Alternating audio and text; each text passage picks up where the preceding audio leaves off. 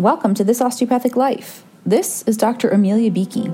I'm honored to share with you the philosophy that has underscored my personal and professional life and explore how osteopathy truly is for the health of all things. I see these principles in action every day in my varied roles as physician, parent, athlete, writer, musician, coach, and entrepreneur, and hope they will light the way for the path to your best health.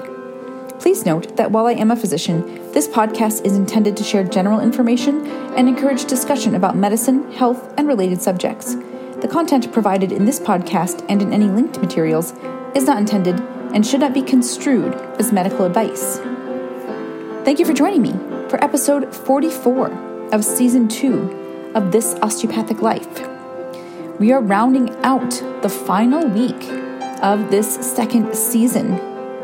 My goal, my hope, is to have one more solo episode, and we have a conversations episode that is coming out later today, so you get a double bonus on the day. And if I reflect back, that puts us at five more solo episodes than last year and twenty-two conversations. Hmm. As I even pause on that, I think, ooh, well, twenty-two and forty-four could be nice.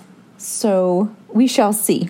I like multiples of five, but I like multiples of eleven. So many different options there. Do you have any number patterns that speak to you? Over the course of this past year, much has evolved. And that is true for me personally, for many of us on a grand scale as we look at what has transpired in the world around us that I don't think any of us would have predicted at the start of last year. And episode forty, the final season, uh, excuse me, episode of season one, was a year in review. And perhaps there could be a special episode that allows for that. But today what I want to talk with you about is inspiration.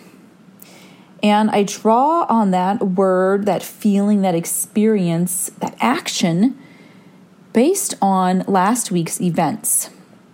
So we had the inauguration of President Joseph Biden, Vice President Kamala Harris, and there were many speakers and presenters and artists that were featured.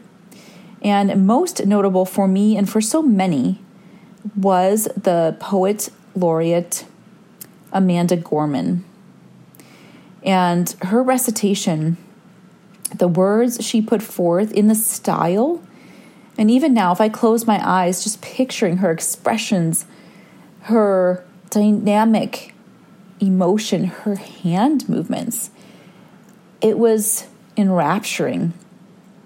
And I've listened to the poem many times and reflected on it in a variety of groups. And the impact is astounding. I love so much of it. If you tuned in to the alliterations that were there and the patterns and the circling back, all the different styles that were in it, really, they made my heart sing. It was incredibly beautiful. It is incredibly beautiful. And I'm so grateful to learn of her work, to know that she has multiple books coming out where her words and her presentations will be preserved and promoted and projected far and wide. So much gratitude and so much inspiration. I felt this call in that moment, right, of the power of the word. And I had gratitude for the opportunity I've had here for week after week to share my own words and experience. So thank you to all who listen and who share, and simply for the opportunity to process through words in their unique combination. I haven't written much poetry. I've had a few instances, many of them in more cultivated settings, often for an assignment or a specific purpose, but the times that is the medium with which the words find themselves to the page, it's so intriguing to me, in the combinations, in the rhythm, in the potential rhyme, all of that comes together in a poem. and to see so clearly how much writing and poetry particularly are activism, and they are the tools, maybe even weapons, of social justice. So what I hear in there is that invitation, that reminder to acknowledge and honor our own creativity, to bring it forth, to speak it in all settings, to realize the stages that we do have and the platforms that are available, and to take up the ownership and responsibility for that in the work that we are doing.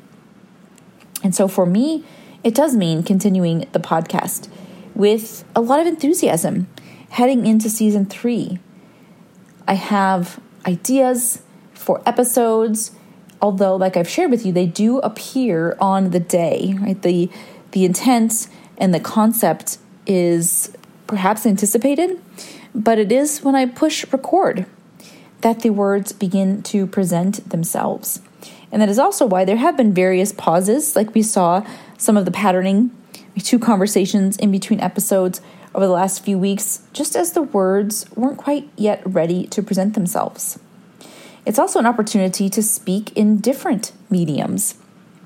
And for me, I have been sending a daily email to a group with a reflection on the day, with an equation, we could say for success, but really just an equation to notice all the different components and results in our lives, and having the different ways to put them together, to reflect on them, and yes, to celebrate them, and even just to notice them when they do represent more of a challenge or even a hardship.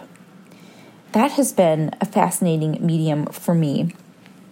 I've had the chance to teach live, you know, even in and especially in this virtual setting, and being able to speak there through live and direct conversation and participation with students, sharing concepts, reflecting on styles of learning, honing in on the dialogue around identity and professionalism, reviewing assignments in a new way, where we give one another feedback, where we have direct examples of different styles of being, of philosophy, of practice, and to notice that all can contribute to success. Video is a medium that I haven't explored as much. This Osteopathic Life actually does have a YouTube channel, and there are exercises on there. Looking at it as a space for dialogue and of vlogging, perhaps. I do video record my conversations podcast, but thus far they've just been audio.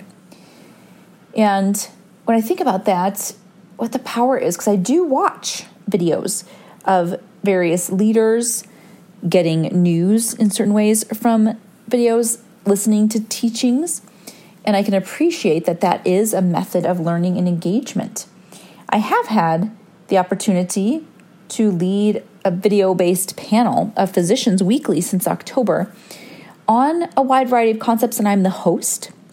And so in that space, being able to speak to physicians in a non-directly physician-related setting, right? It's a community for physicians, but we're not talking about medicine specifically, although it's so interesting to see the ties between various concepts.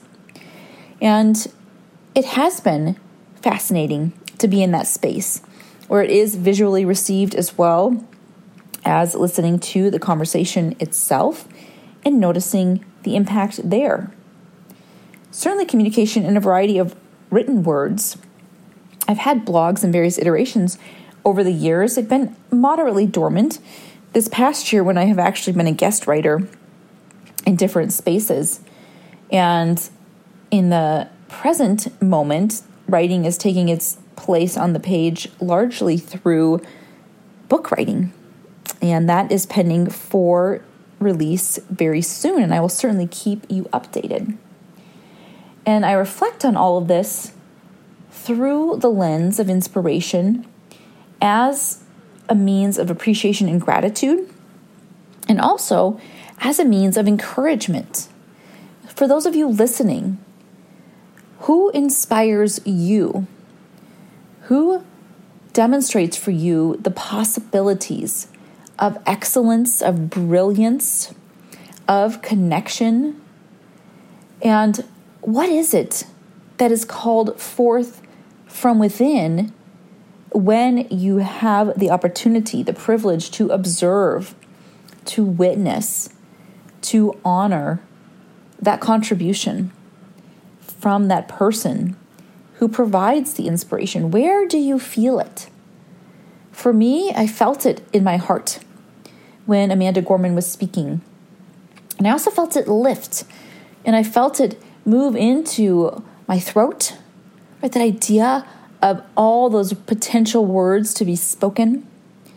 And I felt it in my head with so many amazing, swirling thoughts. And like I said, when those patterns would emerge in her lines, it fired off so many grateful pathways in my brain, and noticing the power of combination. And it also echoed for minutes, hours, days, and I'm sure for many weeks, months, and years to come in my mind of what we might have within us and what it looks like when we do take to the stage, whatever that stage might be. And so brilliant and appropriate, deserved for Amanda to be standing on that national and internationally received stage, knowing the audience around the world. And that there are also stages for each of us in any arena of our lives. And to know what it's like to take a breath and to walk up the steps and to stand in the spotlight, literal or proverbial, to stand before the microphone and to have our voice amplified. What would you say? What words would emerge for you? What would your delivery style be? To whom would you be speaking? How would the audience receive that which you had to say? What would you do in the aftermath with the accolades or the criticism, with the reflections, with the notation of the impact that you had? How would you handle it? How would you engage with the world when you have borne your own vulnerability and power, which are inseparable, of course, for all to see? And I wonder what it might be like in our world if there were more of that, if there were many more moments of stage standing and word speaking and delivery given with such passion, and not underestimating the power of what those words can mean and the possibility of the inspiration that expands, that ripple effect moving outward, of someone taking notice and hearing not only what you have to say, but hearing echoed in themselves what they have to say, and the permission granted to notice that there is room for me to speak too. That there is this invitation for us to wield whatever tool we have available to contribute to the growth of love, of connection, of humanity in this world. And what's been so interesting for me, really this week as well, you know, so much discovery happening, is that inclination and that desire for the greater good and for service to be a predominant value and focus. And what I've recognized is I do hold that expectation for myself, but I also do hold it for others. And while that might seem like a good thing, right? And in parenting, for example, having that as a key and core foundational value baseline for my children seems appropriate and is the space in which I would like to proceed with parenting. But it is also not for me to determine for anyone else. Again, as a parent, I can work on cultivating that and leading by example with and for my children. But ultimately, they are going to decide who they are, how they are, what they do. And for others, right, for other adults particularly, I cannot control what they do, how they act, what their values are, what their expectation is. I can simply control me and live into that and speak of it, right? The power of word. But what I noticed was when I released the expectation that everyone, right, and I'll use that word as grandly as it's intended, should, right, and we could talk about that word. We've talked about the S's, you know, what should can mean. Do what is right for all. And if that is even possible, and again, we're seeing there's a relative disagreement on what is best for all. And we could look for and distill down to some common thought processes and principles. And at the same time, there likely are as many perspectives as there are people. And you can find your collectives that agree with you and that share your common values and vision and purpose. But I noticed the freedom that came in the space of no longer expecting, and I would even say requiring, right, that the right thing be for all people to do the right thing, to act altruistically, to want for the greatest good, to act from a place of service. What I actually noticed was that I saw it more, and behaviors were allowed to qualify. And you might think, well, great, you just lowered the bar. Now you're just pretending like everything are acts of service and kindness and altruism. And no, actually quite the opposite. In releasing what was a very fixed, right, very finite expectation around what did count, right, what qualified as good and right and just behavior, what became available to me was a broader noticing. And noticing may be my all-time favorite word because it allows for recognition and appreciation. It doesn't require adaptation or agreement. It can be active or passive. I think it tends more toward the active, but it can be happening and then we tune into it as we can turn it on to a more active engagement. And it allows for space, curiosity, connection. And noticing also releases a lot of the judgment that happens. And so from a place of expectation and requirement, what you can imagine, and you may have experienced, is judgment walks right in that open door and says, well, if it's not happening, this is not okay, and they are not okay, and this isn't right, and we should fix this. And I am all for reform and policy and even rules and regulations in a way that gives a structure for optimal function, right? That's osteopathic concept in action. And I am also for understanding and fluidity and awareness and the power of the individual as a meaningful member of the collective. And so in switching from rigorous requirements and expectations to, let's say, gentler, broader, more open and spacious awareness, noticing, potential, curiosity, judgment had to stay on the other side of that door. And you might think, well, a closed door doesn't sound spacious. But remember, as we've talked about, boundaries create freedom.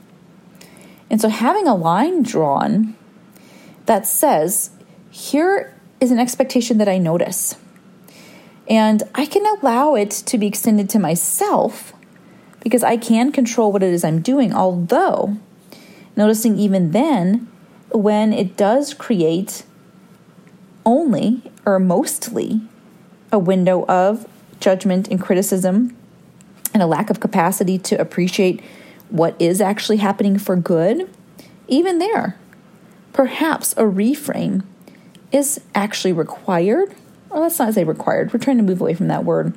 A reframe is welcome in order to allow for celebration of progress, or progress in the direction of justice and equity and altruism and kindness and right action. Because when it is an all or nothing space, what can happen is we don't meet the expectation or we fail. And we often then stop trying because we might think, I had the best intentions and I did so many things and still it didn't come to fruition, right? My impact was not what I intended.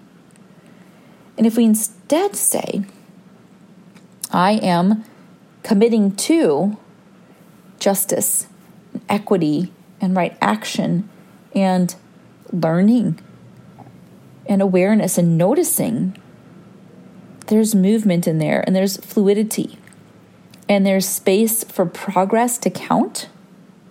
There's certainly still space to review impact, and when it doesn't match intent, to make adjustments, but not to have that be defeating, not to have that be terminal, and to say, well, if that wasn't it, there's nothing more for me to give here.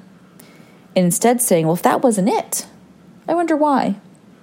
And maybe that was partially it, or part of that was it. And I have room to develop other components.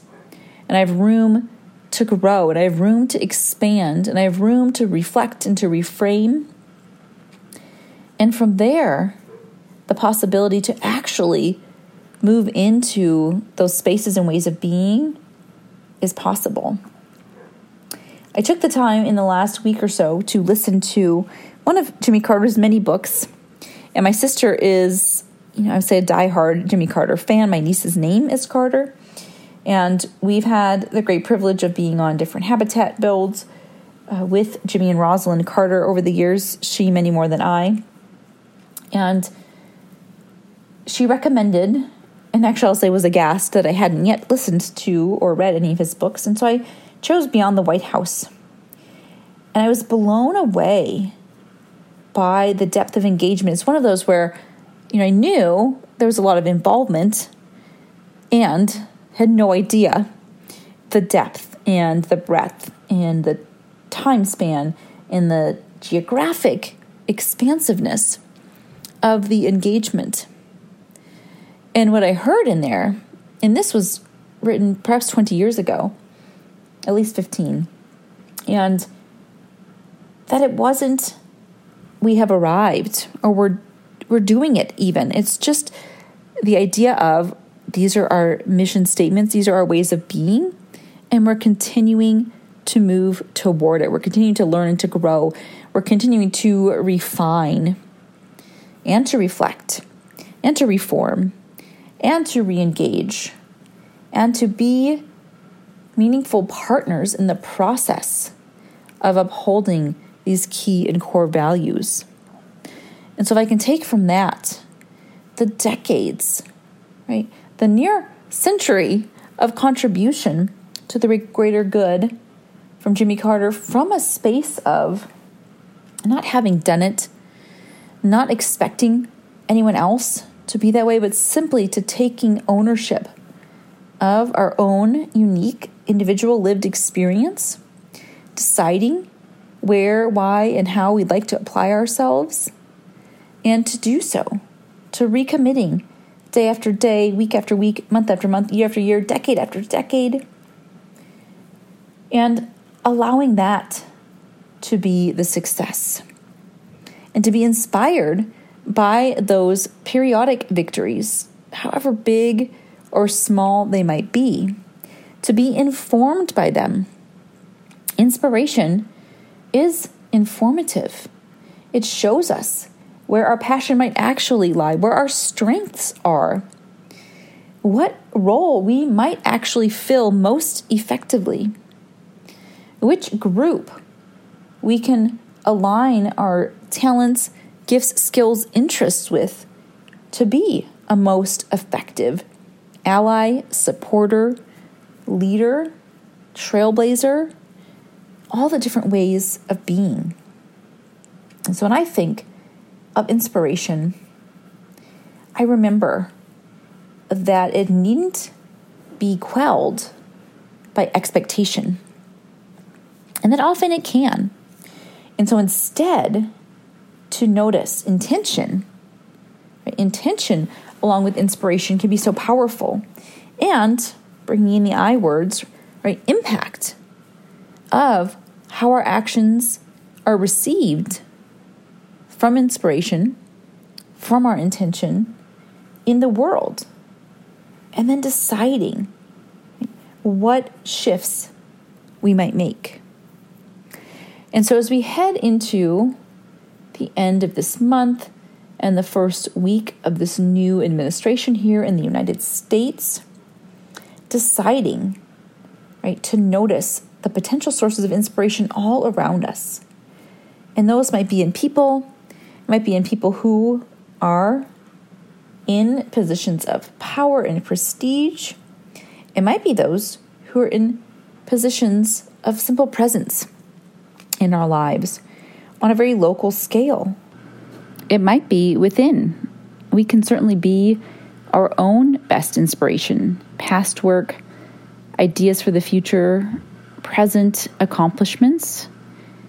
Don't discount that you hold the power of inspiration for yourself and for those around you. And as I move through this episode and in reflection of the past year, I do think forty-four sounds fantastic.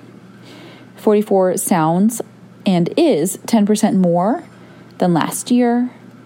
It is a multiple of eleven, leading into the decade in which I will begin all the numbers of my own age with the number four.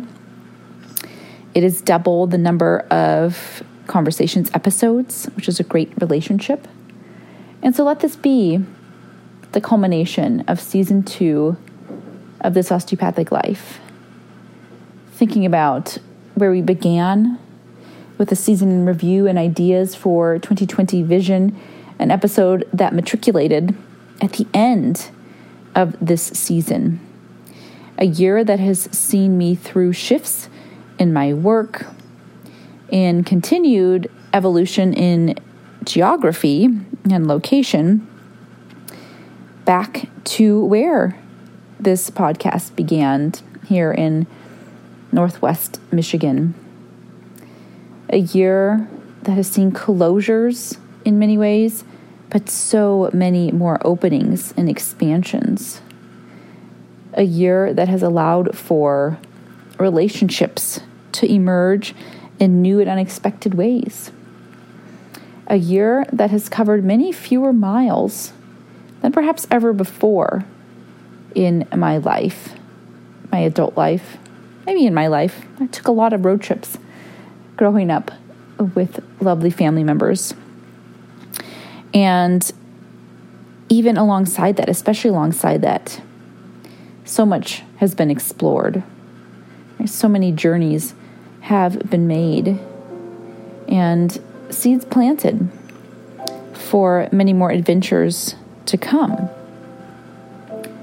And so with so much gratitude, I wrap this season, and I'm grateful to share later today with you the final episode of Conversations for this season, this year of the podcast. And to greet you again next week with a milestone birthday moment, also with the reflection that all moments have milestone capacity and don't require milestone expectations, but simply our presence, our purpose, our possibility, our potential, and our patience. Trusting that what is meant to emerge certainly will.